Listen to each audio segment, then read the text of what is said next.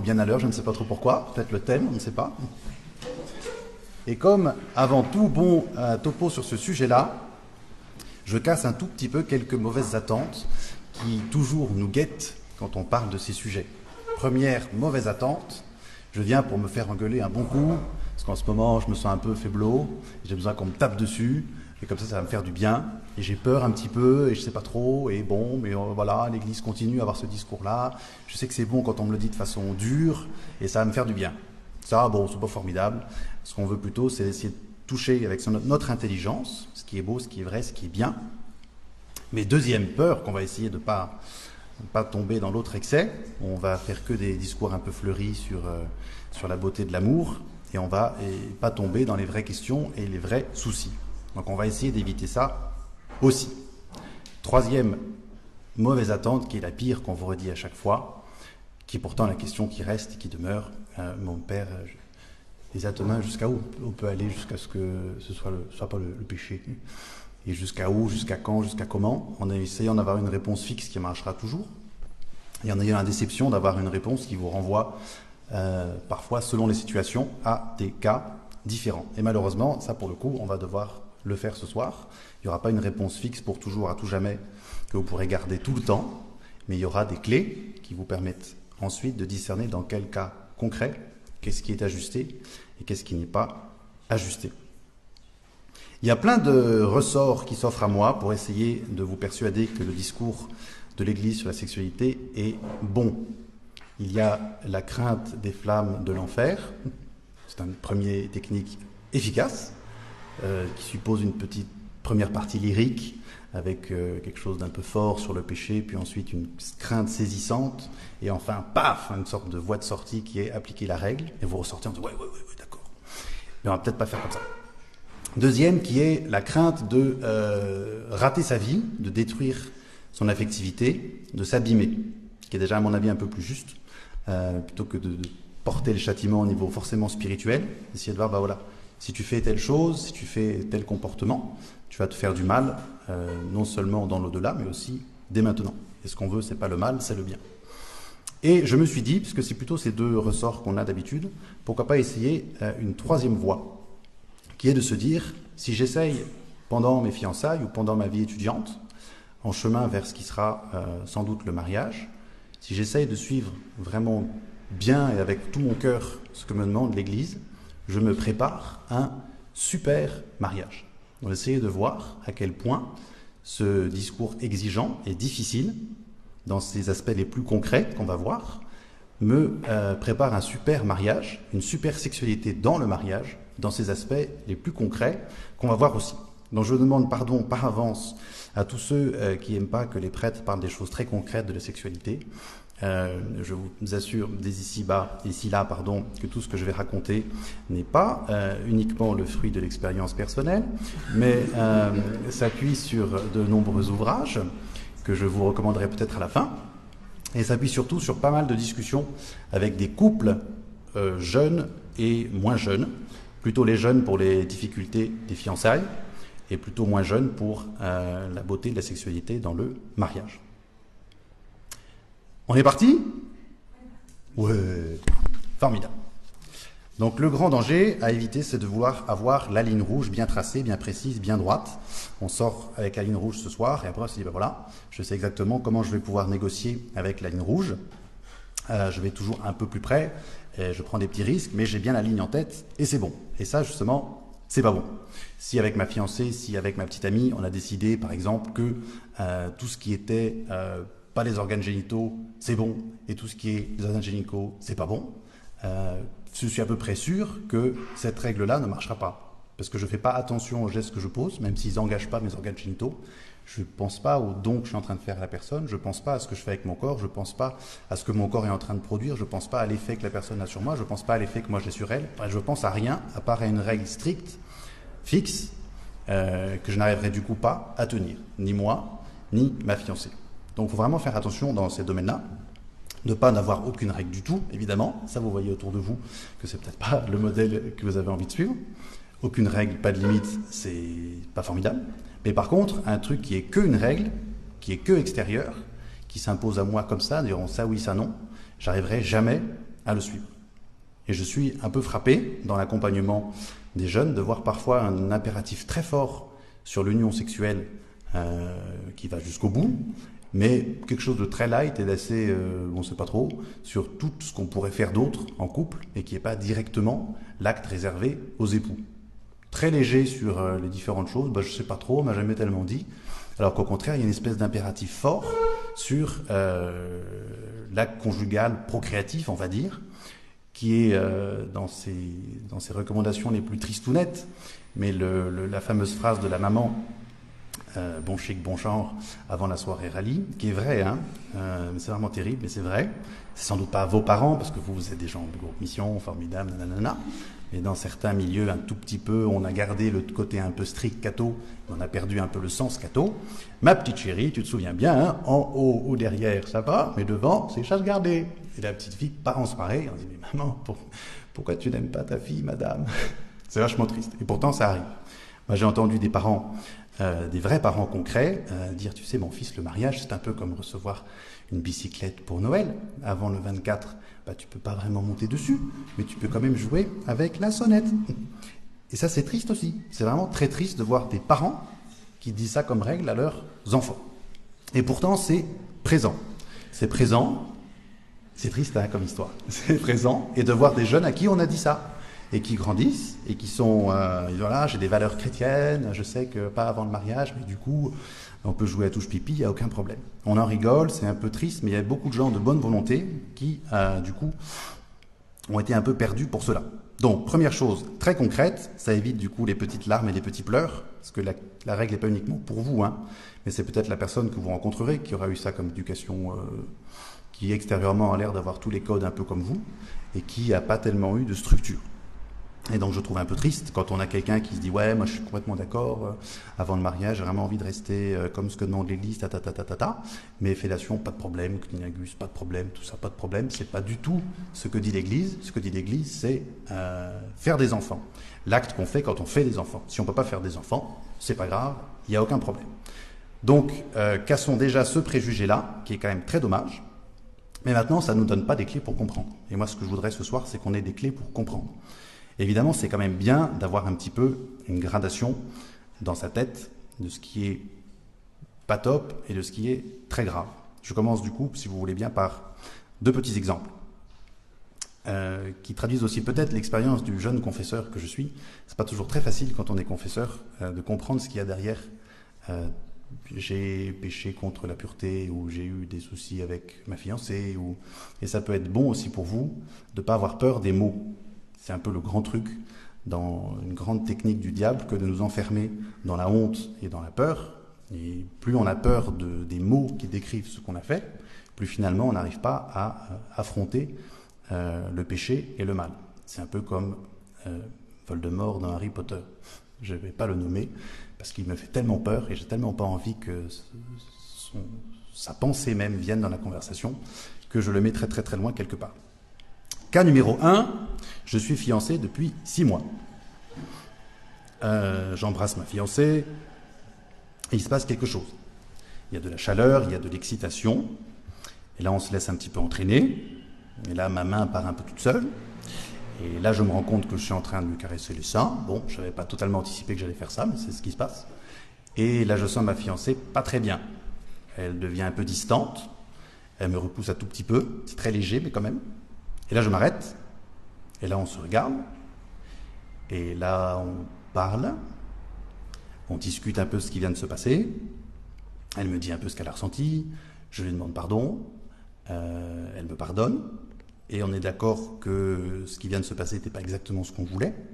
Mais on en parle. Mais on en parle longtemps même d'ailleurs. Et on, on se redit ensemble ce qu'on veut vivre ensemble.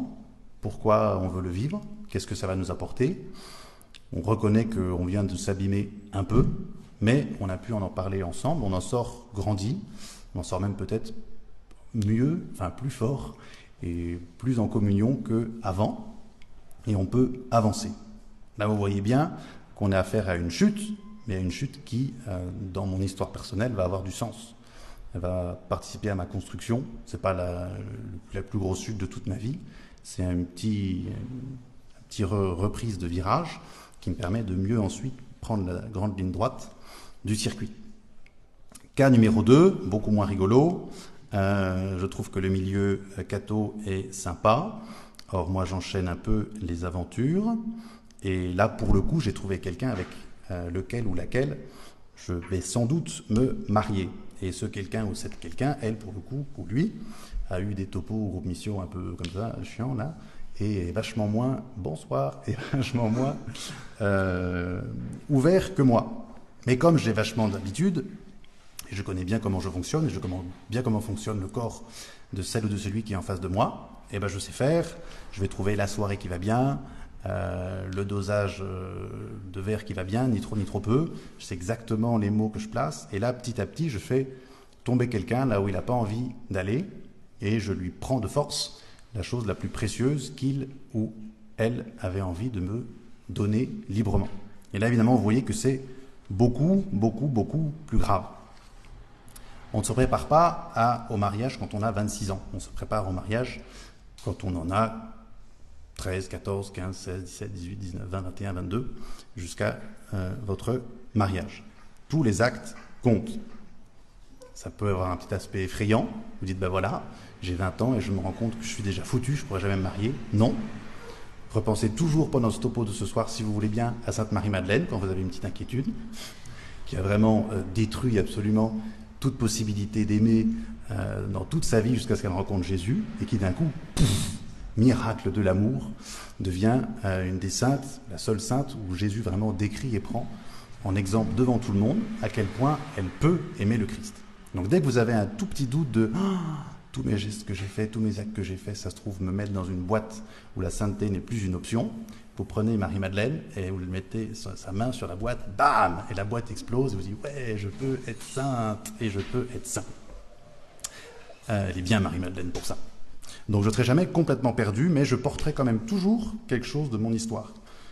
Sainte Marie-Madeleine dans la grotte de la Sainte-Baume, où elle euh, pleure ensuite euh, pour les péchés du monde entier, euh, je pense qu'elle porte toujours dans sa chair aussi la trace de la vie qu'elle a eue avant.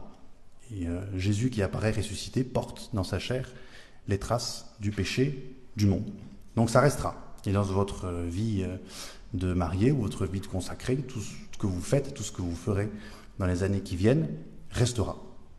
Il ne faut pas le voir comme une espèce d'épée de, Damoclès qui flotte, mais il faut juste le savoir. On se construit, euh, non pas à 25 ans en disant ça y est, maintenant je suis sérieux, je vais me marier, mais que 15, 16, 17, 18, tout ça va euh, me construire. Alors la bonne nouvelle dans tout ça, c'est qu'à peu près tout le monde dans la pièce est déjà un peu abîmé. Ça, c'est assez rassurant de le savoir. Qu'il n'y a pas juste moi qui suis cracra, il y a tout le monde sur Terre, depuis Adam et Ève, qui est cracra et qui est touché par les conséquences du péché originel. Je sais, même frère Louis, c'est un des plus gros chocs de mon existence, c'est vrai de penser que même frère Louis porte les conséquences du péché originel, dont la concupiscence charnelle. Frère Louis, oui, même lui, c'est de foi divine et catholique. C'est très fort. Donc j'ai besoin de Dieu et de sa grâce. Ça, c'est vraiment rassurant hein, de savoir que si je me sens un peu cracra, si j'ai de la peine vraiment à mettre en pratique ce que j'estime être bon, juste et droit dans le domaine de la pureté et de la chasteté, ça n'est pas acceptable, mais ça s'explique par le péché originel, par quelque chose que je porte en ma chair. Et je ne peux pas y arriver tout seul. J'ai besoin de la grâce pour me réajuster et pour m'aligner sur cet idéal auquel je tends. Bien, ça c'était euh, une intro beaucoup trop longue pour un topo beaucoup trop long. Je vous propose deux parties dans ce topo beaucoup trop long. Première partie sera justement de regarder le positif, les choses que je peux mettre en place pendant soit ma jeune vie étudiante, soit mes fiançailles, et qui vont me servir tout mon mariage. Et deuxième partie, peut-être un peu plus conseil concret pour soit fiancé, soit avant, euh, qu'est-ce que je vais mettre en place? Moi, ça m'est utile, ça, ne va pas devenir gênant, rassurez-vous, de faire un tout petit sondage pour savoir euh, qui en ce moment se considère comme cheminant euh, clairement vers le mariage. Soit que la célébration des fiançailles est déjà faite, soit qu'on est à peu près sûr tous les deux qu'elle va avoir lieu. Yes. Qui, euh, c'est là où ça peut devenir gênant si vous savez mademoiselle ou, monsieur est dans la salle, mais qui, non, c'est comment, comment la tourner celle-là? Bon, on va faire plus simple. Qui n'est pas du tout dans une situation où il pense que là, il sait avec qui il va se marier? Ok. Non mais c'est compliqué comme question. Si vous êtes à deux comme ça, vous êtes venus les mains dans la main pour la conférence, qui pense qu'il va pas se marier avec la personne qu'il connaît en ce moment? Hyper chaud. Bien. Donc ça veut dire que nous avons, nous avons en gros une bonne partie des gens qui n'a pas dans sa vie en ce moment la personne avec laquelle il pense ou lequel il pense se marier, une petite partie des gens qui est à peu près sûr de se marier, et une autre partie des gens que je ne vais pas enquêter plus parce que ça peut devenir un peu gênant, euh, de savoir si vous avez absolument exclu ou non de vous marier. Une des leçons que vous aurez, j'espère, à la fin de ce soir, c'est si je suis en train de sortir avec quelqu'un et je suis à peu près sûr à 100% qu'il n'y a aucune chance que cette personne, ce soit ma femme ou mon mari, eh bien ça n'a pas beaucoup de sens. Du tout. Ça ne veut pas dire que dès que je rencontre quelqu'un, tout de suite, je, parle du mariage dès la première fois qu'on prend un café, alors qu'elle voulait juste qu'on partage des exercices de maths ensemble. Et toi, le mariage, qu'est-ce que tu en penses? Un peu comme une jeune fille que j'avais connue, elle vient une fois à l'adoration chez les sœurs dont je tairai le nom, et, et une sœur s'assoit à côté d'elle. As-tu déjà envisagé de donner ta vie à Jésus? Eh bien, elle n'y est jamais retournée. Bien, donc pour regarder le beau côté, je reprends quelques éléments, mais quelques éléments seulement, d'une homélie passée dont peut-être quelqu'un se souvienne. Ça se passait dans une église, c'était beau, il y avait un soleil du mois d'août, et il y avait dans la porte une euh, future mariée, mais future tout juste, hein, parce qu'elle était en robe blanche et tout. On était à quelques minutes du mariage. Et on imaginait un mariage un peu spécial, où tout le monde est très très très très très ému, parce que tout le monde sait, enfin tout le monde, les gens très proches du couple de fiancés savent que eux ont vraiment euh, lutté tout le long des fiançailles parce qu'ils ont voulu de tout leur cœur faire confiance à ce que demandait l'Église. Ils ont voulu se réserver l'un pour l'autre et même, euh, hasard des choses, ils n'ont jamais connu d'autres gens avant. Ils sont euh, restés, ils ont attendu la personne qui serait leur femme, qui serait leur mari. Ça n'a pas été tout simple, ça a même été assez compliqué. Ils n'ont pas, euh, comme je disais tout à l'heure, obéi à une règle nazie qui est au-dessus de leur tête et qui va faire des péchés quand on va la tranchir. Ils ont essayé de comprendre le chemin d'amour que euh, l'Église leur propose. Ils l'ont vraiment intégré. Et du coup, comme ils l'ont vraiment intégré, quand mademoiselle s'avance sous euh, le chant de l'orgue. La différence rigolote entre les garçons et les filles, c'est que les filles savent déjà la pièce d'orgue qu'il y aura à ce moment-là, et les garçons, non. Pendant qu'elle s'avance, tout le monde voit à quel point elle est joyeuse de se donner à son mari. Et tout le monde voit à quel point le fiancé est heureux de voir cette femme dans toute sa liberté qui se donne à lui. Tout le monde pleure d'ailleurs, parce que tout le monde est au courant de ce qui est en train de se jouer, et de voir le don total et complet du mystère de la personne qui se donne entièrement. C'est une belle expression de Jean-Paul II, la femme qui est gardienne de son propre mystère. Je la redis parce que ça me fait des petits frissons. Je suis gardienne de mon propre mystère. Et c'est moi qui choisis de laisser pénétrer mon époux dans mon mystère et c'est moi qui choisis de transmettre ce mystère à mon époux. ça marche dans les deux sens. Hein. Toujours un petit danger de voir la sexualité comme euh, le mari qui prend et la femme qui se donne. Il y a vraiment les deux. Hein. Le mari aussi qui va recevoir le don de sa femme, la femme qui va recevoir le don de son mari. Unir leur corps, c'est unir leur personne. Soit ce don est total dans le mariage pour toujours, soit ce n'est pas un vrai et réel don. Et ce couple-là a compris ça pas comme quelque chose d'interdit, pas bien si tu fais ça, mais comme ça n'a pas de sens. C'est un mensonge que de faire avec mon corps quelque chose qui n'est pas le langage vraiment véritable de mon cœur. Je me donne à toi, je te reçois, je suis fidèle, j'ai confiance, je t'aime. Ce sont des phrases concrètes qui les engagent concrètement, qui les engagent totalement. Et en scrutant leur cœur, ils se rendent compte, en étant honnêtes avec eux-mêmes, que pour dire ces phrases-là vraiment, ils ont besoin de temps.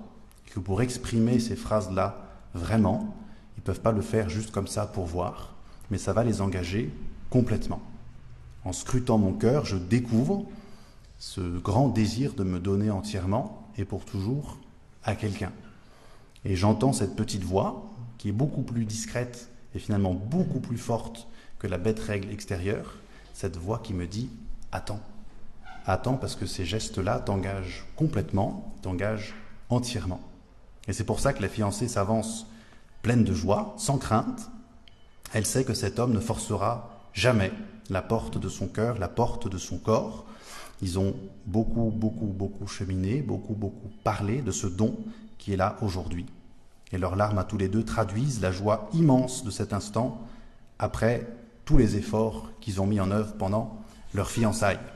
L'apprentissage de la liberté, l'apprentissage du non pour savoir dire un vrai oui, la maîtrise du corps, du désir, l'amitié forte, la communication, la connaissance de l'autre, l'utilisation de la tendresse, autre expression de l'amour que le corps, l'intimité du cœur et de l'esprit. Tous ces, tous ces éléments-là, on va essayer de voir maintenant euh, un peu concrètement qu'est-ce que ça va leur apporter dans leur vie de jeunes mariés? Tout ce qu'ils ont dû faire, tout ce qu'ils ont subi comme difficulté, tout le combat qu'ils ont mené, qu'est-ce que ça va leur apporter? C'était dur, hein? Mais ça en valait la peine. Petite note pratique, c'est un couple qui m'a rajouté cette petite note pratique. frère, il est vraiment très très bien au topo, mais on a un tout petit peu l'impression quand même que euh, une fois qu'on a décidé qu'on allait le faire, c'était hyper facile. Et ils m'ont dit, il faut peut-être quand même dire aux gens que c'est vachement pas facile dans certains cas, et que parfois le chemin des fiançailles qu'on veut vivre selon ce que l'Église demande peut apparaître vraiment comme une croix. Mais ils ont rajouté, heureusement, pas de croix sans la résurrection. Et ça, c'est magnifique. Ils sont mariés maintenant, ils sont très heureux. Attention euh, donc à la croix qui peut euh, laisser des marques un peu trop fortes. Ça peut arriver, malheureusement ça arrive, que euh, des couples qui ont voulu tellement bien faire induisent certains blocages dans la sexualité et que les premiers mois, les premières années du mariage, les premières années peut-être pas, mais les premiers mois, faut devenir un peu chaud, en particulier pour la jeune fille qui a tellement mis la sexualité comme quelque chose de, il faut attendre qu'elle devient presque incapable de la mettre en pratique, pas forcément le jour de la nuit en noces, mais dans les jours là qui viennent. À force d'avoir bloqué son corps et sa psychologie pendant deux ans, euh, il peut y avoir un certain blocage. Donc important d'accueillir, d'entretenir le désir, de voir la bonté et la beauté du désir. Si un jour vous vous trouvez dans cette situation-là, votre premier réflexe sera on n'en parle pas du tout à personne et on attend et on va gérer. Chérie, tu vas voir, ça va être formidable. Et après un mois, deux mois, c'est pas du tout formidable parce que plus on s'enferme dans le fait qu'on va gérer, euh, plus on va être malheureux très vite. Donc il n'y a aucune honte, après deux semaines, après deux mois, de parler au prêtre qui nous accompagnait, d'aller voir un conseiller conjugal. Euh, c'est quelque chose qu'il faut faire, plutôt après un mois qu'après six mois ou un an. Euh, ça a l'air absurde de penser qu'il y a des couples qui n'ont pas couché ensemble après six mois, et pourtant, c'est des choses qui arrivent. Donc ça n'est pas normal du tout.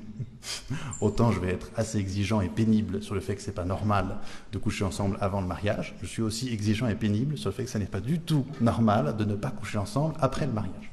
Du tout.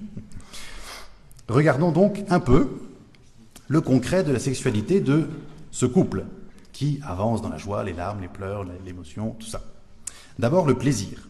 Le plaisir qui viendra de cette union totale est immense. On va pas faire de comparaison absolue entre ceux qui euh, enchaînent les aventures et les fiancés. Ouais, l'intensité à tel niveau du plaisir. Mais euh, c'est un plaisir qui va, je pense, dépasser quelque chose, tout simplement une résonance du corps, qui va être un plaisir qui engage toute la personne. Un plaisir qui va aller jusqu'aux profondeurs de l'esprit. Le fiancé, qui n'a euh, jamais eu à poser ces gestes-là avant son mariage, va pas non plus faire semblant, être un tout petit peu maladroit par rapport à celui qui a 15 ou 20 ou 30 ans de mariage derrière lui. Et la fiancée, pareil, il y aura quelque chose d'un peu hésitant, d'un peu mignon, on va se dire, ben voilà, on ne sait pas trop faire, mais euh, il y aura quelque chose de beaucoup, beaucoup, beaucoup plus entier et beaucoup, beaucoup plus vrai. Le professionnel des aventures connaît très bien son corps, il a peut-être quelques ficelles pour euh, retarder euh, son plaisir à lui, pour faire jouir sa partenaire, mais il ne sera pas du tout dans cette qualité du don de ceux qui ont voulu et désiré ce moment de tout leur cœur pendant deux ans, pendant trois ans, pendant d'ailleurs, euh, puisque j'ai dit qu'on se préparait dès l'âge de ses 15 ans, faites le calcul, pendant dix ans, il se dit, ben voilà, c'est le moment. C'est le moment encore. Pardon. Euh, c'est vraiment ce moment-là qu'ils ont désiré, désiré, désiré de tout leur cœur. Et ce soir, là où ils vont s'unir, ce n'est pas une performance, c'est un moment immense d'union et d'amour. Ils ont décidé ça ensemble. Petite note du coup, qu'on vous redira sans doute de votre préparation au mariage concrète. Euh, la question de la nuit de noces est quelque chose qu'on a décidé ensemble. Et malheureusement, il peut arriver que euh, des gens qui n'ont pas beaucoup décidé ensemble voient le fiancé fonctionner en mode garçon d'un coup et se jeter sur son épouse comme la misère sur le pauvre monde le soir de cette de noces.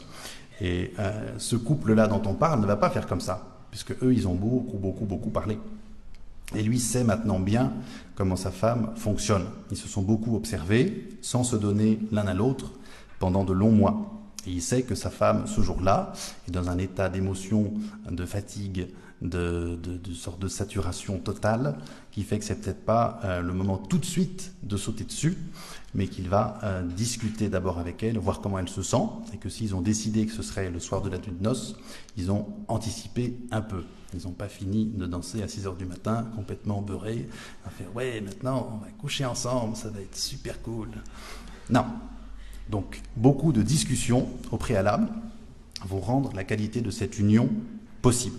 Cette nuit ne sera pas parfaite, je vous l'ai dit, il va falloir du temps pour s'apprivoiser l'un l'autre, c'est un des arguments principaux en face, de dire qu'on est sexuellement incompatible, on se marie, c'est complètement irresponsable, il faut d'abord avoir essayé pour être sûr. Euh, moi, je n'ai pas du tout de, statistiques absolues qui prouvent cela. J'ai au contraire beaucoup de statistiques de gens qui, euh, à force d'avoir essayé, essayé, essayé, n'arrivent plus à se donner vraiment à quelqu'un.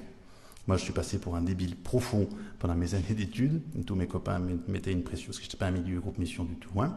Quand on n'a pas de groupe mission et qu'on couche avec personne, on est très très bizarre quand même. Hein. Euh, et donc mes copains, grosse pression. Et maintenant, mes copains, ils ont 30 ans et ils sont pas mariés. Et ils me disent, ah, en fait, es rentré dans un truc qui était toute ta vie à 22 ans. Et ben, moi, je me sens un peu con parce que j'en ai 35, j'ai un job, j'ai du pognon, mais c'est tout. Et c'est vachement triste. Et ça, j'en connais des tas, des gens comme ça. Et s'ils écoutent cette conférence, euh, euh, euh, je les aime. Hein. Ils peuvent venir à Marseille, on discute, et on peut vous présenter des gens formidables. donc cette nuit-là sera magnifique. Et petit à petit, notre jeune fiancé, un peu hésitant dans ses gestes, deviendra un super, super, super mari.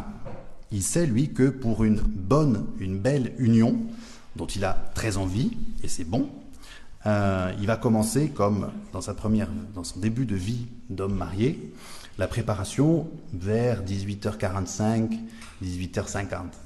Quand il revient du boulot, il va d'abord commencer par bavarder, par demander à sa femme comment était sa journée, par prendre des nouvelles de sa famille, par régler tel ou tel souci qu'il y a eu avec les enfants, coucher les enfants, prier ensemble, décider quelque chose ensemble, dire à sa femme qu'elle est belle, commencer un peu à introduire le truc. Et euh, dans cette entente parfaite, cette belle union des cœurs, qui a commencé à 18h30, euh, va avoir une magnifique et une superbe union, à je ne sais pas quelle heure, ça dépend beaucoup des enfants qui sont pénibles. Et là, il va s'unir à elle dans un maximum de plaisir et de joie spirituelle. Et vous comprenez que si notre mari, notre super mari, peut faire ça, c'est qu'avant d'être un super mari, il a été un super fiancé.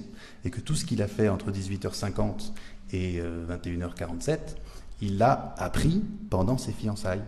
Il a appris à avoir de la tendresse et avoir de l'amour pour sa femme autrement, autrement que par euh, des gestes charnels. Il a dû chercher d'autres moyens pour exprimer sa tendresse. Du coup, il le connaît, ce langage-là.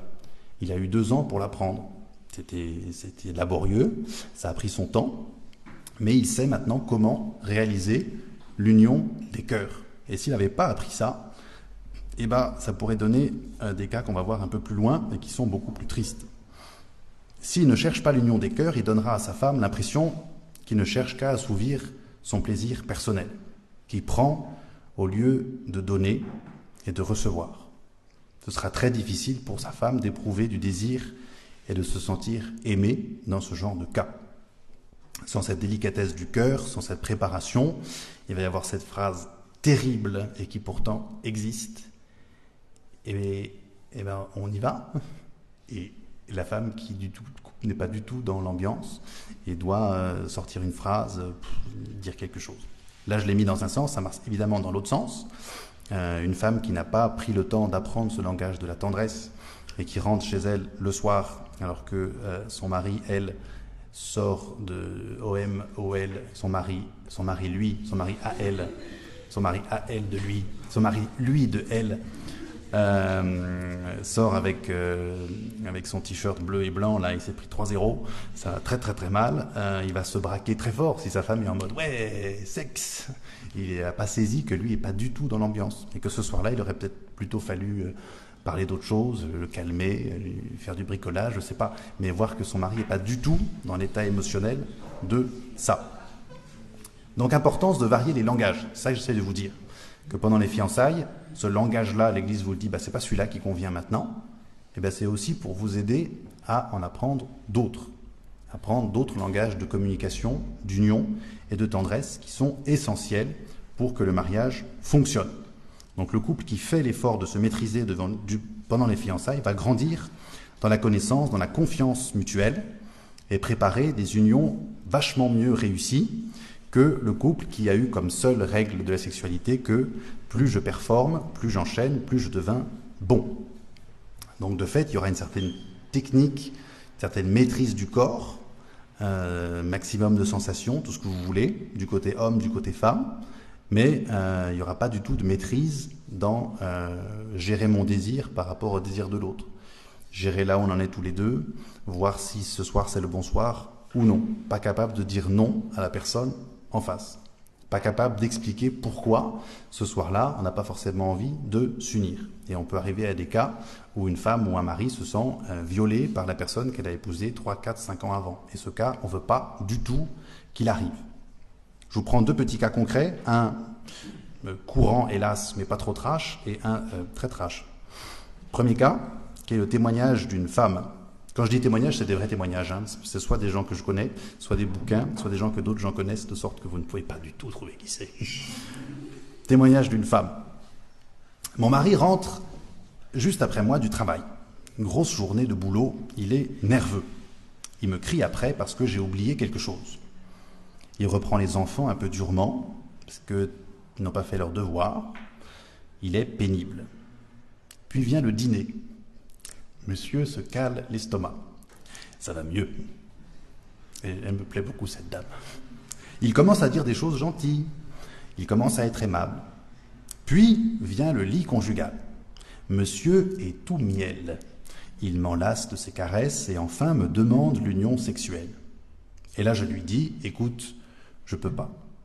Je peux pas, moi, parce qu'à ce moment-là, c'est là, précisément, que je ressens toutes ces paroles difficiles qu'il a eues en rentrant, cette violence, qu'il a eu avec les enfants sans prendre le temps de me demander pardon et de me demander cette union maintenant.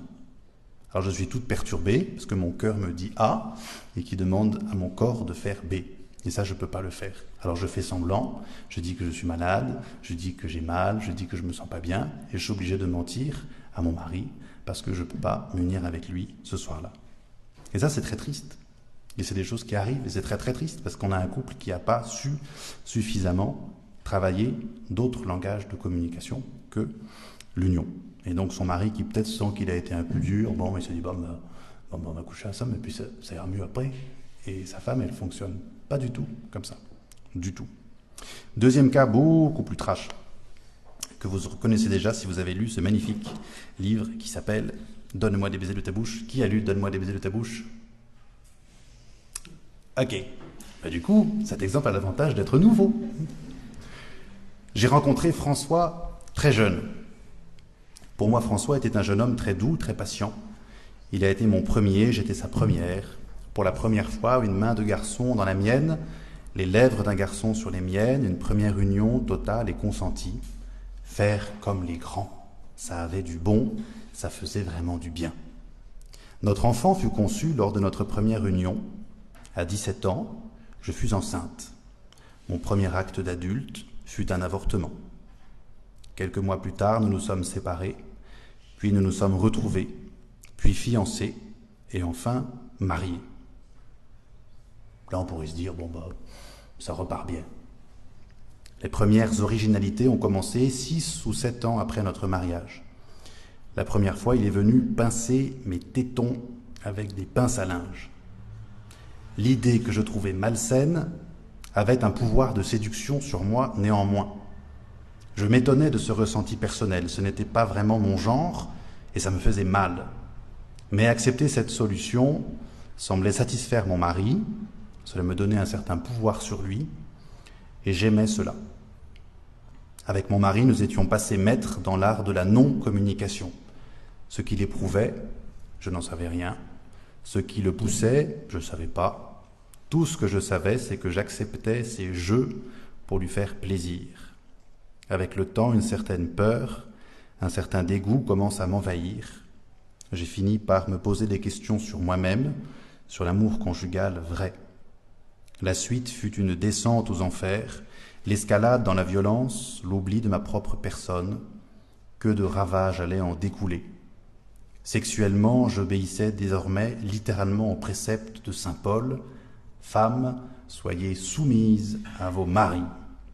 Cette soumission niait ma liberté, elle détruisait notre couple.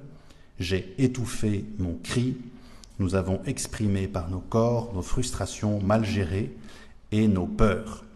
Et le drame s'arrête uniquement quand cette dame se fait interner en hôpital psychiatrique et qu'elle arrive ensuite à parler à des gens, à faire reconnaître la nullité de son mariage et à se retrouver toute seule, euh, déprimée et misérable.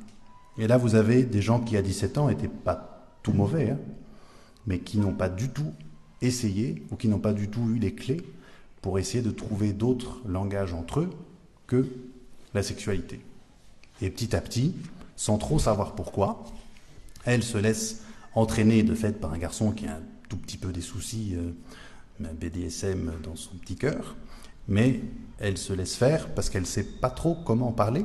Ils n'ont jamais essayé de parler de ces choses-là. C'était le langage pour se dire qu'on s'aimait, c'était ça. Il n'y avait pas autre chose.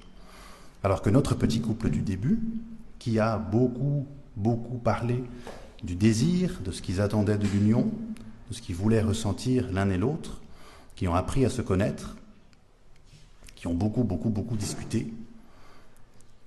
Quand envoyé mon topo à un petit couple, j'avais écrit, vous me direz, ils n'avaient que ça à faire, discuter, puisqu'ils ne couchaient pas ensemble. Et le garçon, il a mis un commentaire très gros, c'est très très vrai.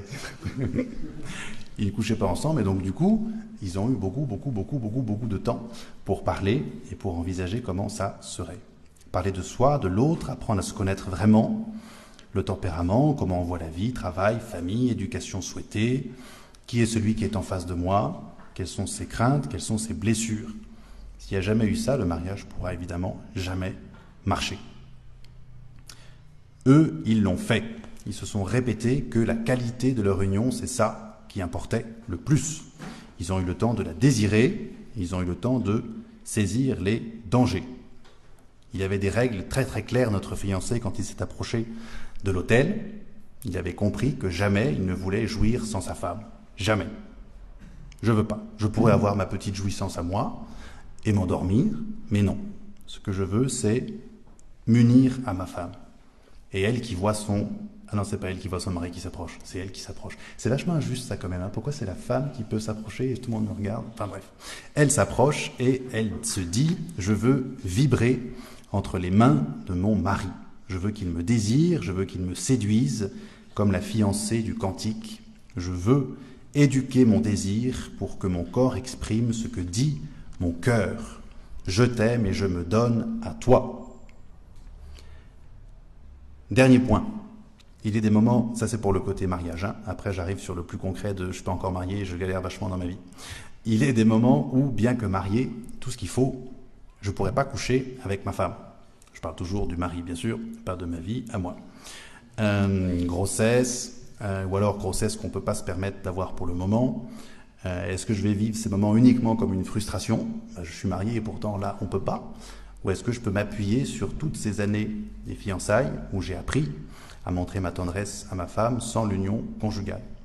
Ça, c'est particulièrement essentiel quand on arrive à la préparation au mariage sur la petite question méthode Billings et, euh, gestion de euh, la fécondité, important de pouvoir compter sur la capacité qu'on a eue déjà à exprimer notre tendresse sans l'union conjugale. S'il n'y a jamais eu ça, ce sera hyper galère de se dire, bah, tiens, il y a des périodes où ce sera compliqué de coucher ensemble. Donc, petit bilan, essentiel pour cette première partie, d'avoir pendant les fiançailles ce temps de faire grandir l'amour sans la sexualité.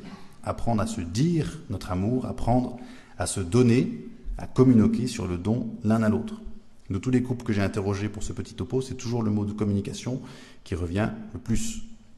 Plus euh, j'anticipe sur les gestes, moins j'arrive à entrer dans une réelle, profonde et vraie communication. Plus concrètement aussi, apprendre à résister, ce qui est une vraie question aussi pour euh, la contraception.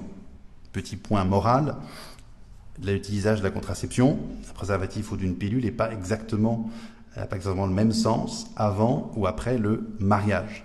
Avant le mariage, il est à peu près clair, enfin pour moi en tout cas, que euh, le gros péché pas beau dans l'union qu'il peut y avoir, c'est le fait que je me donne à quelqu'un alors que je ne suis pas marié, alors que je ne lui ai pas euh, promis d'être avec elle toujours. Là, il y a un mensonge que je fais avec mon corps et l'union n'est pas totale. Le préservatif, la pilule, viendra alors uniquement manifester l'absence du don. Mais le plus gros problème, à mon sens, n'est pas là. J'étais un peu frappé un jour, très loin, dans une autre vie, dans une autre, très, très loin, très très loin, d'un garçon qui avait eu un topo vachement bien, tout, bien les topos, tout, et qui couchait tranquillement avec sa fiancée, et qui dit, mais enfin, mon père, ça va, quoi, tant qu'il n'y a pas de contraception, euh, ça va. Je ne sais pas, il avait pris certains trucs ou pas, mais il n'avait pas tout compris en tout cas. Euh, très étonnant. Alors qu'après le mariage, et là aussi parfois on est étonné de ce qu'on entend, mais après le mariage, là on a quelque chose de plus grave. Là évidemment la contraception devient le gros truc pas très beau, alors que, puisque je casse justement une union qui est censée être complète, réelle, et manifester le don que j'ai fait le jour de mon mariage. C'est pour cela que euh, l'Église vous invite, si vous ne l'avez pas encore fait, à euh, lire les textes beaux qui existent sur la gestion naturelle euh, des naissances, qui se base sur le cycle de la femme. Et il est important que cette découverte du cycle de la femme, j'ai pu le faire pendant le temps de mes fiançailles. Si ma fiancée est sous pilule tout le long des fiançailles jusqu'au mariage, je vais galérer très très très très très très fort pour la connaître en tant que femme, le jour de mon mariage. Ça va être très compliqué. Je finis avec en première partie un petit peu euh, théorique, fleur, mariage, théologie. Je n'arrive à des choses un tout petit peu plus concrètes. Mais je pense vraiment que ce qui va, enfin je le pense, je crois que c'est vrai, que ce qui vous aidera le plus à concrètement, quand vous êtes fiancé, choisir euh, de faire comme ce que l'Église demande, plus que la crainte de faire un truc pas bien, parce que c'est pas bien, la réputation, ce qu'on va en dire, c'est vraiment de se dire, bah, je tiens à ce que mon mariage, ce soit un beau mariage. Et je tiens à ce que ma vie sexuelle avec ma femme, avec mon mari, ce soit une vie sexuelle épanouissante, pleine, complète, totale, qui nous comble totalement. Et je pense que plus vous êtes sérieux dans vos fiançailles, plus euh, votre vie sexuelle de votre vrai mariage sera magnifique, complète, totale. Maintenant, pour ceux qui ont 18 ans, euh, ou pour ceux qui ont personne là qui, avec qui ils vont se marier, il y a d'autres euh, soucis euh, qui ne sont pas exactement tout de suite, bon, est-ce que je couche ou pas avec ma fiancée? Euh, Est-ce que euh, je me mets avec quelqu'un si je sais quand même que je ne vais pas parler mariage tout de suite, mais est-ce que quand même c'est une bonne chose? Et là, je suis assez d'accord avec le bon abbé Grosjean quand il dit que c'est pas tellement une question de l'âge que j'ai, ou une question claire où je peux savoir maintenant oui, maintenant non, mais qui est vraiment une question d'exigence de vérité de mon cœur à 18 ans ou à 23 ans ou à 24 ans, on est peut-être dans la même situation où on a très envie d'être avec telle personne-là parce que bon bah voilà les circonstances vont plutôt bien, elle ne me considère pas absolument repoussant et pas trop mal non plus, mais je n'ai pas d'abord réfléchi sur est-ce que je suis capable un jour, est-ce que je pourrais dire je t'aime à cette personne et le dire vraiment, est-ce qu'un chemin sera possible, est-ce qu'on est suffisamment euh, d'accord sur ce qu'on veut dans la vie pour penser qu'il y a peut-être un avenir entre nous? Et donc, s'il vous plaît, le truc à retenir, euh, que l'abbé Grosjean dit sans arrêt, ne vous habituez pas à dire je t'aime trop facilement, parce que ce n'est pas possible. De dire je t'aime à 15 personnes dans la même semaine, ça n'a pas beaucoup de sens. Avant d'embrasser quelqu'un, Voilà une question toute simple que je peux me poser. Est-ce que je peux dire je t'aime en vérité à cette personne-là? Et s'il y a plusieurs personnes dans le même mois à laquelle je dis où la réponse à cette question est oui, euh, je viens voir le frère Louis pour lui demander est-ce que c'est tout à fait normal ça? J'ai l'impression que le frère Antoine dans son topo laissait entendre que non. Et il vous dira peut-être ouais non mais frère Antoine il est trop comme ça. Évidemment que tu peux aimer plein de gens puisque Jésus aussi il aime tout le monde. je suis amoureux de toi et je t'aime, ce n'est pas pareil. Et si je suis amoureux, je ne suis pas obligé de le dire tout de suite même si c'est très sincère. J'ai le temps et la personne en face a le temps. Bien sûr, je ne suis pas non plus obligé d'être absolument certain à 100% d'épouser la personne en face pour commencer peut-être à lui dire comment je m'appelle.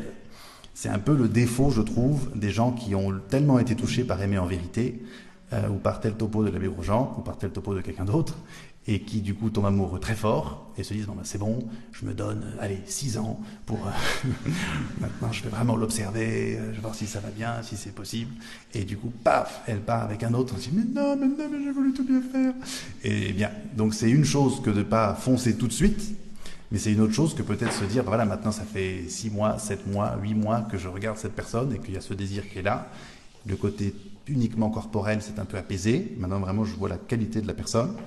Il serait peut-être pas absolument idiot quand même d'aller la voir et de moins qu'elle soit au courant qu'il se passe quelque chose dans mon petit cœur. Mais euh, ce quelque chose qui va se passer va pas forcément tout de suite être une relation où on est comme des fiancés. Il peut, euh, ça peut déboucher sur euh, autre chose qui est un intermédiaire entre rien et les fiançailles, qui peut être une première phase d'une belle amitié garçon-fille. On sait qu'il y a sans doute quelque chose qui se joue, mais on n'est pas forcément obligé tout de suite de mettre le doigt dessus tous les deux. C'est ah, il faut qu'on gère ça maintenant. Qu'est-ce qu'on va faire? C'est pas impossible que euh, ça puisse arriver. Moi, j'ai un exemple que je connais bien, qui s'appelle Papa et Maman, et qui étaient meilleurs amis du monde quand ils avaient 14 ans. C'est rigolo. Alors, s'ils avaient commencé tout de suite à faire des trucs comme ils font dans mon école à côté, il y a 14 ans, je suis pas sûr que moi je serais là aujourd'hui. Euh, mais donc ils se sont connus très bien à 14 ans, ils ont découvert qu'ils étaient les personnes les meilleures du monde, ils se sont mariés à 25 ans. Alors ils peut-être pas faire leur vie devant tout le monde, mais il n'y a pas non plus rien passé entre ça peut-être. Euh, il y a eu d'autres euh, gens intéressants, d'autres femmes jolies, mais quand même il y avait cette femme-là que j'ai connue à 14 ans qui est géniale, ce homme-là que j'ai connu à 14 ans qui est formidable, et finalement, boum, c'est lui qui a fini par gagner, ou elle, je ne sais pas qui a gagné dans l'affaire. C'est sans doute leurs enfants qui ont gagné. Oh, merci papa, merci maman. Donc, euh, l'amitié euh, qui est la base du mariage est importante. Dire je t'aime à quelqu'un, c'est vraiment exigeant. Et on n'embrasse pas quelqu'un quand on n'est pas capable de se donner, de construire quelque chose pour toute sa vie, pour toujours. On nous dit, vache, qu'est-ce qu'il est exigeant, le frère, on est en 2022, quand on embrasse quelqu'un, ça ne veut pas du tout dire ça, vous avez rien compris. Et pourtant, euh, je pense que c'est vrai.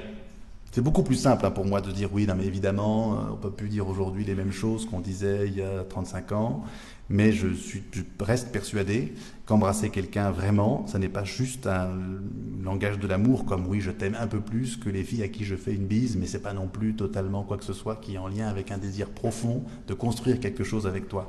Là, on fait juste des bisous, mais il n'y a pas du tout de désir qu'on aille plus loin dans un projet de vie en commun.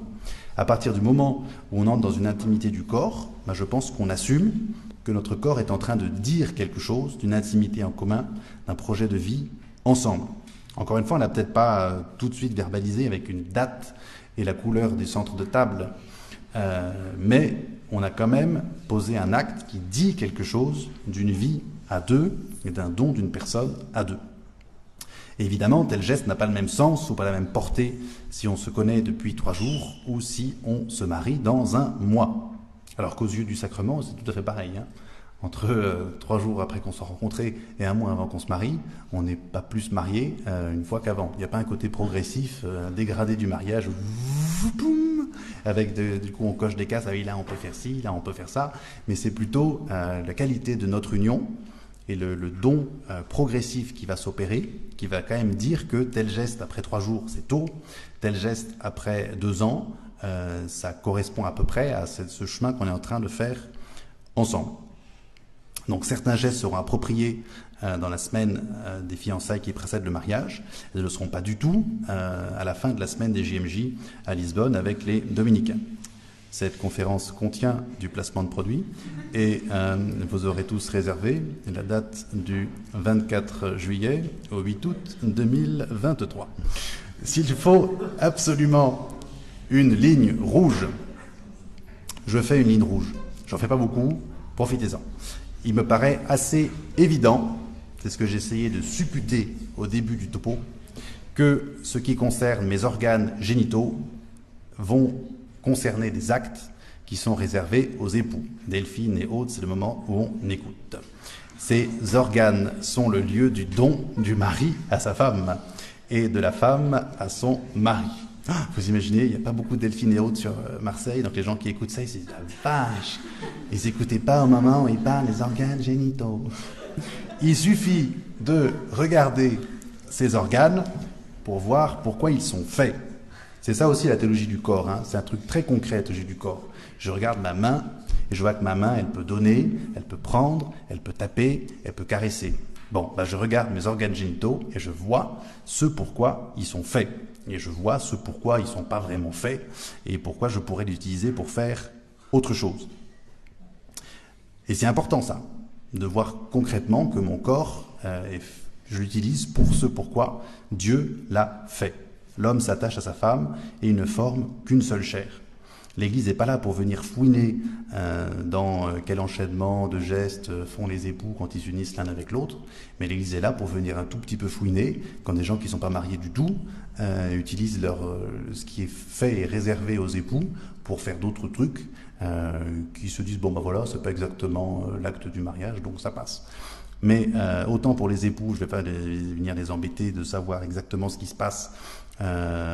Autant pour les fiancés, je pense que là vous avez une ligne assez stricte, que c'est pas du tout malin de se dire que oui, ben, tant qu'on bon, n'est pas exactement dans ce qu'on fera quand on est marié, mais nos organes génitaux peuvent faire d'autres choses beaucoup plus discrètes et qui passeront quand même et ça va pas nous faire tomber dans quoi que ce soit, tout va bien.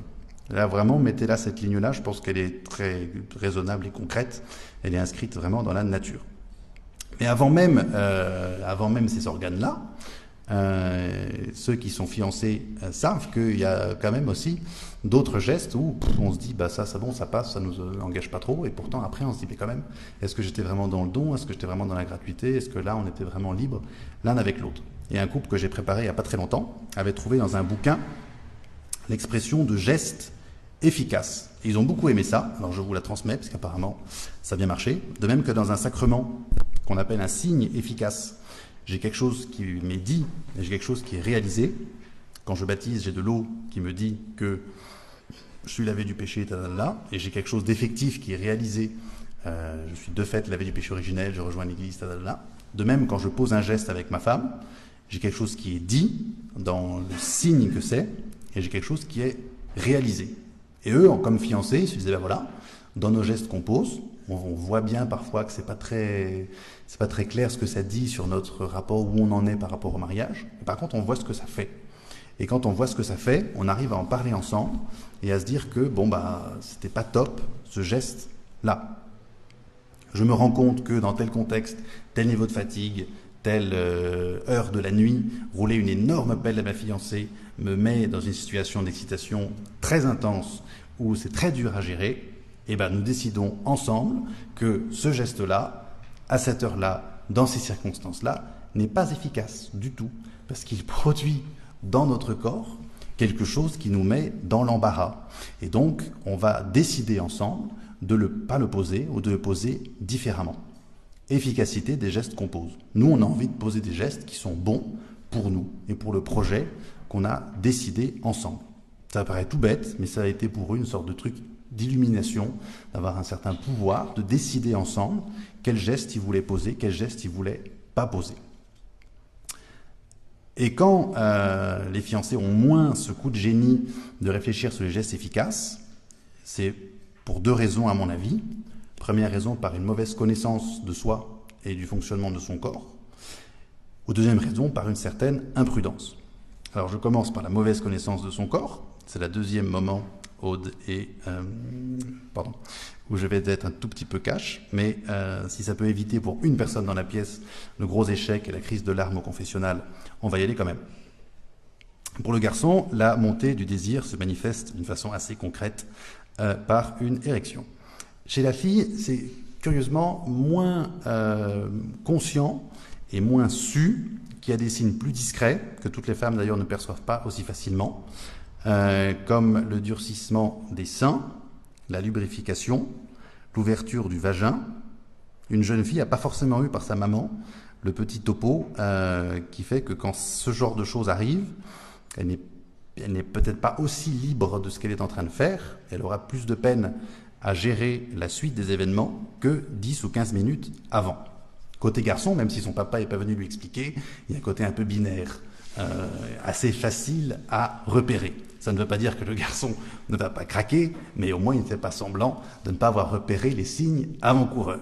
Il les connaît bien, depuis très longtemps d'ailleurs, et euh, il ne va pas dire que... Euh, il va souvent se mentir un peu à lui-même, dire qu'il n'a pas géré, qu'il n'avait pas vu, qu'il n'était pas conscient. Mais au fond, il sait quand même très bien que son corps lui avait dit à peu près très très très fort que c'était le moment où il était très excité. Et il sent cette parole de Saint Paul agir totalement à l'inverse. L'esprit est faible et la chair est ardente.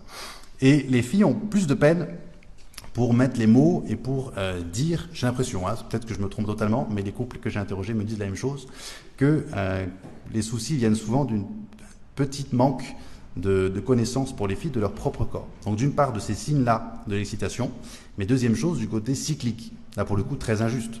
Le garçon qui lui est vigilant des signes de son corps, il est vigilant à peu près tous les jours pareil.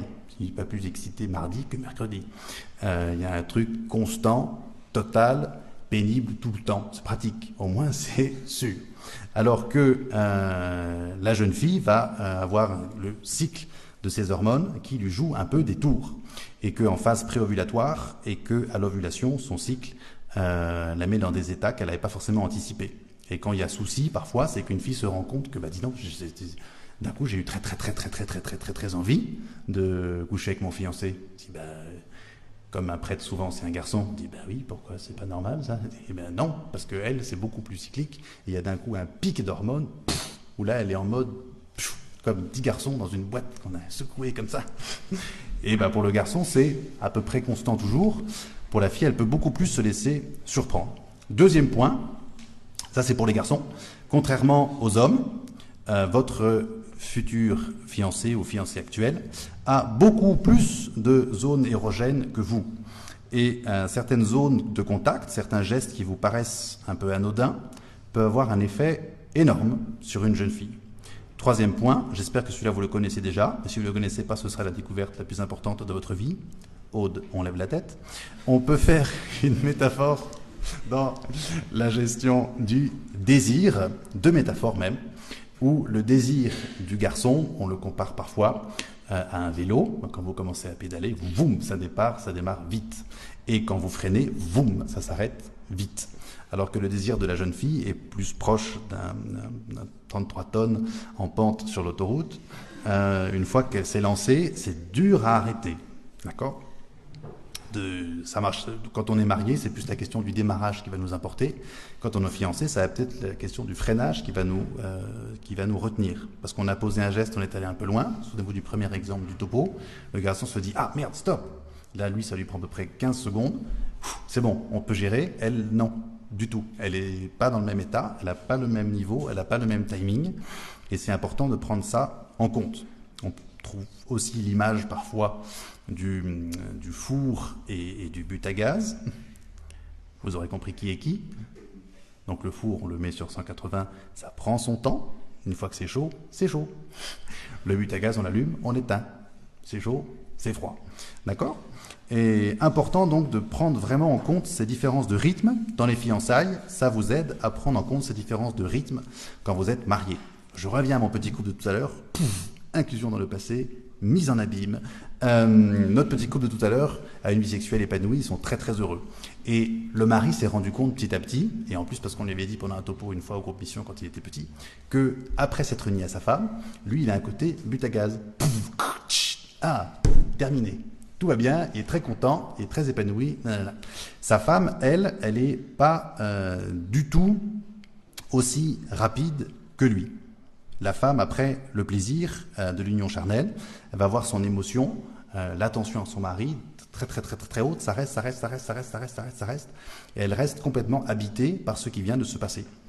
Et le fiancé qui a bien compris pendant sa préparation la différence de rythme entre lui et sa femme devient le bon mari qui reste auprès de sa femme, qui lui dit qu'elle est belle, qui lui dit qu'il l'aime, qui lui dit qu'il a beaucoup aimé ce Israël, qui lui dit des choses, pas ce que vous voulez.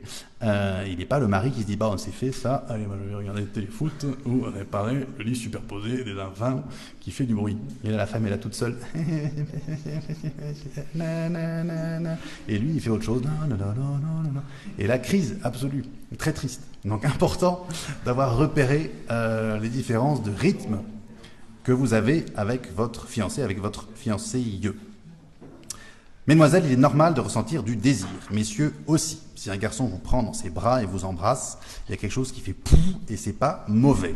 C'est pas un péché, ça, le Ce qui est, euh, peut devenir un péché, c'est ce que je vais faire avec le Donc, quelle est la prudence que je mets en place? Quel geste je vais poser avec mon fiancé? Là, vous avez des tas de bouquins qui peuvent vous aider, mais euh, vraiment importance de cette connaissance de soi. Le garçon est à peu près naturellement pouf depuis sa jeunesse. La fille, peut avoir un pouf beaucoup moins, beaucoup moins prévu. Je ne dis pas du tout que c'est la faute des filles quand il se passe quelque chose, c'est pas ce que je suis en train de dire, mais euh, c'est pas rare quand même qu'il y ait euh, quelque chose qu'on n'a pas suggéré parce que euh, c'était le mauvais jour sur le, le cycle de la jeune fille. Ce qui ne veut pas dire que c'est sa faute, hein, on est bien d'accord avec ça C'est pas la faute de quelqu'un ou d'autre quelqu'un, mais que quand on pensait qu'on gérait super bien nos gestes et que d'un coup il s'est passé quelque chose, parce qu'il y a eu peut-être ce quelque chose en plus qui est hormonal et qui est là parce que la nature a fait qu'il y a des moments où les deux ont très envie, et d'autres moments où, là, surtout un qui a très envie.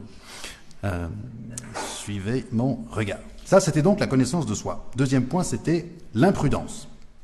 Là encore, je ne suis pas là pour vous taper dessus, mais je trouve dommage que quand des couples de fiancés super sur tout point, qui avaient tout choisi de faire bien, ont mis dans leur super schéma le truc pourri qu'on pouvait voir mais, à mille lieues à l'avance, qui fait que ça n'a pas bien marché. Donc l'imprudence, ça va se mettre dans une situation impossible. Toute confession larmoyante de fiancés commence par une situation qu'on a choisie librement, en toute connaissance de cause, et qui était pourrie et qui ne pouvait presque que mal se passer. Parfois ça se passe bien, mais qui pouvait presque que mal se passer. Si vous avez un tout petit peu, une fois dans votre vie, euh, lutté dans le domaine de la chasteté, euh, pornographie, tout ce que vous voulez, vous savez bien qu'il y a une chose qui est l'acte en lui-même, et il y a une chose qui est les différents signes avant-coureurs de j'ai ouvert mon ordi à telle heure, j'ai décidé d'être tout seul à tel endroit, j'ai pas respecté les règles que moi je m'étais moi-même faites pour ta ta ta ta. Bon, ça marchera pareil pour les fiancés. C'est pas tant on a couché ensemble, on regrette, mais c'est on est parti en week-end au chalet de euh, la cousine et on a passé à peu près 10 heures par jour à discuter tard, euh, couché sur un lit. Bon, ben ça, c'était pas prudent. C'était bête. Il aurait mieux fallu partir en week-end avec euh, des copains pas trop loin et d'être pas tout seul dans le chalet. C'était évident. Ben oui, bah oui effectivement, c'était évident. Mais une fois qu'on se rend compte que c'était évident, c'est un peu trop tard. C'est un peu dommage. Et c'est pas à moi, je pense, frère dominicain, d'expliquer à un jeune homme que, euh, qui s'étonne, après s'être allongé à côté d'une jeune fille, euh, qu'il se soit passé des choses. Alors qu'il dit, mais là, ma femme, mon père, euh, elle avait un t-shirt très long. Hein. Et je dis, mais enfin, mais mon grand, elle n'avait que un t-shirt très long. et, ah bah oui, c'est vrai, peut-être. C'est un peu triste. vous connaissez le père Craplet? Oui. Oui, le père Craplet que rappeler qu'il y a un couple de fiancés qui préparent et qui partent en rando. Ouais, mon père, on part en rando, c'est génial. Et le couple, vachement bonne volonté, super bien, on fait comme vous, on fait de la montagne, c'est génial. Et là, il regarde, c'est bien, ça vous avez qu'une tente. Ah ben oui. J'ai voulu pas prendre un seul sac de couchage, parce que finalement, c'est aussi con. et là, boum Alors, je sais pas s'ils ont acheté une autre tente, mais j'ai trouvé ça rigolo, cette réaction, de voir qu'au moins, voilà, si on fait une imprudence qui paraît imprudent de loin, bah autant montrer et voir que c'est pas très malin de se dire que euh, on s'aime très très très très très très fort. On a des corps qui fonctionnent normalement. Avoir une tente de trucs de rando de montagne très très très étroite, on va passer tout un week-end ensemble. C'est peut-être pas la meilleure chose à faire. C'est un peu bêta. Euh, alors certes, il y aura plein d'arguments pratiques. C'est vachement lourd une deuxième tente, mon père. Vous vous rendez pas compte? Vraiment. Ou alors, ouais, c'est vachement cher d'avoir deux appartements dans la même ville pendant les fiançailles. C'est quand même vachement plus malin d'essayer de anticiper un peu sur le mariage et de se dire qu'on peut habiter ensemble sans qu'il se passe quelque chose. On est quand même maître de nous-mêmes. Euh, non. Le, le, le, jeu en vaut la chandelle, Armina, et il y a, je pense, une vraie euh, exigence à avoir pour soi-même. J'ai bientôt fini, rassurez-vous. Du coup, qu'est-ce que je fais? Je suis fiancé ou je suis dans une relation qui peut déboucher sur des fiançailles. Je retiens quelques clés importantes. 1. Communication sur le sujet. Communiquer, communiquer et toujours communiquer. Je ne sais pas comment ça se passe dans la vie de frère Louis, mais moi, tous les problèmes de couple que je croise, il y a toujours le problème ah oui, on n'a pas suffisamment parlé de la chose, on n'a pas suffisamment discuté, on n'a pas suffisamment communiqué. L'humour, important, d'un autre couple de fiancés qui m'a dit ça, pour éviter les moments de chute ou en parler ou les anticiper, pas uniquement être dans la crainte du truc, mais se faire des petites blagues sur un petit peu qu'on se de faire là. Euh, la prière, offrir ses souffrances et cette attente dans les moments euh, plus difficiles. Un autre couple qui disait qu'il priait beaucoup pour les couples qui vont pas bien, pour les prêtres, pour les séminaristes. Ils sont rentrés, alors que c'est quand même pas quelque chose qu'on prêche beaucoup, la, spiritualité de la réparation, Sacré-Cœur, Sainte Marguerite Marie, tout ça, péchu, je souffre et j'offre mes souffrances à Jésus pour sauver le monde. Et ben eux, ils ont découvert dans leur fiançailles ça, un chemin de fiançailles pas facile. Et ben ils se sont dit, bon, on va sauver le monde, hein, tant qu'à faire. Et donc ils ont offert toute leur lutte pour tous les couples qui n'allaient pas bien, pour tous les enfants qui n'allaient pas bien, et ça les a vachement portés de vivre ça avec Jésus et de s'unir à Jésus dans ce qui était difficile.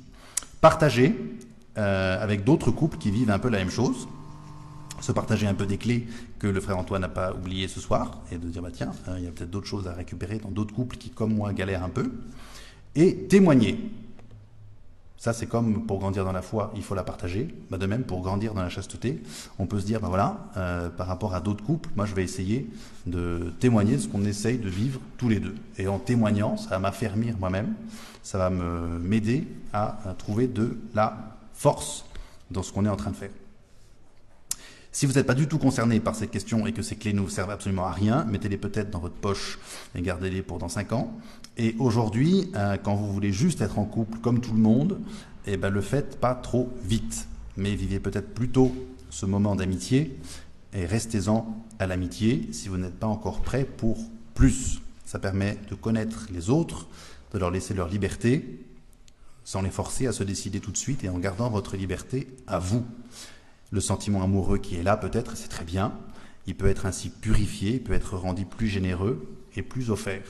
Ça paraît un peu exigeant, pénible et pas drôle, mais en même temps, je me dis, si c'est pas vous, euh, le gens du groupe Mission, qui le faites, euh, qui va le faire dans le monde? Si c'est pas vous qui décidez vraiment d'essayer de mettre votre vie en cohérence avec ce que dit votre cœur, si vous ne le faites pas dans vos groupes d'amis, si vous ne le faites pas dans les rallyes, si vous ne le faites pas au scout, euh, qui va le faire à votre place? Je suis un tout petit peu misérabiliste, hein, mais j'ai eu hier matin une jeune fille formidable qui m'a dit que j'avais le droit de dire cette histoire, non ça va, euh, qui a arrêté les guides euh, parce qu'elle se disait que le week-end, il y avait peut-être d'autres trucs mieux à faire que de se retrouver avec de la vodka dans les gourdes, à se raconter nos shops. Je, cite. J'ai trouvé ça vachement triste quand même que ce soit ça, les, guides pour cette jeune fille. Je sais pas qui c'était. Ami chef, débrouillez-vous pour trouver. Euh, ne vous inquiétez pas, c'était pas Marseille. Mais c'est quand même vachement triste que ces lieux où on est censé être porté et accompagné, ta, ta, ta, ta même là, peuvent devenir euh, des lieux de chute. Trois moyens que vous donne l'Église. Frère Louis, promis, on arrive presque au bout. Premier moyen, la prière. Si je peux, si je veux respecter ce que Dieu me demande, il faut pour moi que Dieu soit quelqu'un. Ça, cette phrase-là, moi, je la trouve super bien. Vous pouvez la noter. Si je veux respecter ce que Dieu me demande, il faut que Dieu, pour moi, ce soit quelqu'un. C'est impossible d'obéir à quelqu'un qui n'existe pas. Et donc, tant que Dieu est un concept, une valeur, quelque chose hérité des parents, quelque chose qui, qui tient la société et fait qu'on euh, peut euh, résister à la dépossession. Ah, pardon. Euh, tant que Dieu n'est pas un quelqu'un qui est là et qui est, que je veux aimer, qui me parle, à qui je parle, euh, je pourrais rien faire de ma vie. Je pourrais pas respecter ce qu'il me demande si c'est pas quelqu'un. Ça paraît tout bête, mais c'est important. Et donc la prière, le moment où je vais parler à Dieu, lui demander son aide, lui demander ce qu'il veut pour ma vie, c'est important. Deuxième chose que vous donne l'Église, les sacrements. J'ai besoin de force, j'ai besoin de communier régulièrement pour unir mon corps à celui qui m'apprend à donner son corps. Ceci est mon corps livré pour toi. C'est la plus belle parole que Jésus ait dite aux hommes. Mais si je veux vraiment apprendre à donner mon corps à quelqu'un, j'ai besoin de Jésus, Eucharistie. Confession, faut pas, c'est pas une honte hein, de euh, se confesser plus qu'une fois par an ou même plus qu'une fois par mois. J'ai découvert récemment, par exemple, que même le frère Louis se confesse plus qu'une fois par mois. C'était un grand choc dans mon existence. Mais si, c'est vrai. Euh, peut-être qu'il y en a qui ont eu des mauvaises expériences de confession. Euh, et, je, vous demande pardon au nom de la Sainte Église pour ça, si c'est le cas. Mais euh, en principe, on est très chiant les curés hein, en topo et en, et truc, et on est quand même très sympa en confession. Donc, faut pas avoir peur de venir avec ces trucs cracra en confession. C'est pas du tout le lieu où on va venir creuser, vous emmerder et mettre du sel là où ça pique. C'est le lieu où quelqu'un qui se sent misérable et plein de boue euh, va transformer sa boue en bonne terre pour que pousse la parole. donc, quand vous vous sentez misérable, par pitié, plutôt que de faire des trucs qui vous rendent encore plus misérable. Allez vous confesser, c'est tellement plus sympa comme idée. Euh, troisième chose que vous donne l'Église, c'était prière sacrement et perspi ou accompagnatrice ou quelqu'un qui vous aide un peu à choisir les bons chemins, vous donner des critères objectifs. Le perspi, c'est pas quelqu'un qu'on va décevoir, c'est quelqu'un qui va nous motiver. C'est important de voir ça comme ça. Si le moment du perspice c'est le moment où je me sens pas bien parce que j'ai encore bousé, c'est nul. Si le moment du perspice c'est le moment où, tiens, bah, je vais peut-être avoir encore un truc nouveau pour m'aider à avancer, malgré ma nullité absolue et mon manque de progrès dans ma vie, et ben pourtant, il y a quelqu'un qui continue à essayer de poser sur moi le regard de Dieu, qui veut toujours le meilleur pour moi. Je termine sur une histoire. Ça là, ça là c'est vraiment la dernière, frère Louis, parce que là, je vois que le timing, on est vraiment pas bien. Mais la dernière histoire, euh, moi je suis trop petit et elle m'est encore jamais arrivée, donc j'ai dû la piquer à l'abbé Grosjean. Je suis complètement jaloux parce qu'en plus c'est dans une conférence où lui il est que diacre et il avait déjà cette super histoire. Si vous la connaissez déjà, c'est pas grave. Si quelqu'un pouvait s'arranger pour que cette histoire soit vraie dans ma vie aussi, vous allez voir c'est possible. Il faut juste un garçon et une fille. Donc euh, essayez peut-être de vous arranger. Ça je pourrais dire, je vais raconter une histoire qui m'est arrivée. Un garçon que je connaissais bien, donc là c'est l'abbé Grosjean qui parle, c'est pas moi. Jaloux. Un garçon que je connaissais bien avait ce désir de vivre un truc bien, d'être un garçon droit, avec un bel idéal. Il me téléphone un dimanche matin, il me dit, vous savez, j'ai fait une connerie hier soir. À une soirée, je suis sorti avec une fille au bout d'une heure, c'était nul. Je me rends compte que c'était nul, c'était lamentable. Je trouve ça dommage. Il va se confesser. Et il dit, je veux la revoir, il faut qu'on en parle en vérité parce que je ne veux pas la laisser comme ça. Je veux arrêter tout de suite le truc. Je veux pas qu'elle s'imagine que ça peut continuer comme ça. J'ai été nul et je veux réparer ça. Or, dit l'abbé Grosjean, la fille en question, il la connaît parce que c'est Versailles, que c'est un petit milieu et tout ça et tout ça. Et c'est une fille qui n'a pas du tout le même idéal, qui n'a pas eu les topos du groupe Mission. C'est le milieu parisien, un peu facile, et elle a une vie plutôt euh, légère. C'est pas honte absolue, mais c'est plutôt léger. Et la même fille, du coup, qui connaît, va voir l'abbé Grosjean et lui dit euh, Vous savez, euh, le garçon, tel garçon, il est venu me voir et il m'a demandé pardon. Moi j'ai 17 ans, lui il a 20 ans, il m'a demandé pardon de ne pas m'avoir respecté. Il m'a demandé pardon d'avoir posé des gestes avec moi qui n'étaient pas vrais et de l'avoir fait simplement par désir physique et par désir d'affection. Et vous savez, monsieur l'abbé, c'est toujours lui, hein, c'est pas moi. Vous savez, monsieur l'abbé, jusqu'à présent, les flirts, je les enchaînais les uns après les autres. C'est la fille mignonne, hein, d'après l'abbé Grosjean, qui a tout ce qu'il faut, il faut, enfin vraiment, Dieu, pas de problème, elle est vraiment euh, tout ce qu'elle veut. Hein. Les flirts, je les enchaînais les uns après les autres. J'avais une liste déjà longue derrière moi, que des gars bien, hein, bien.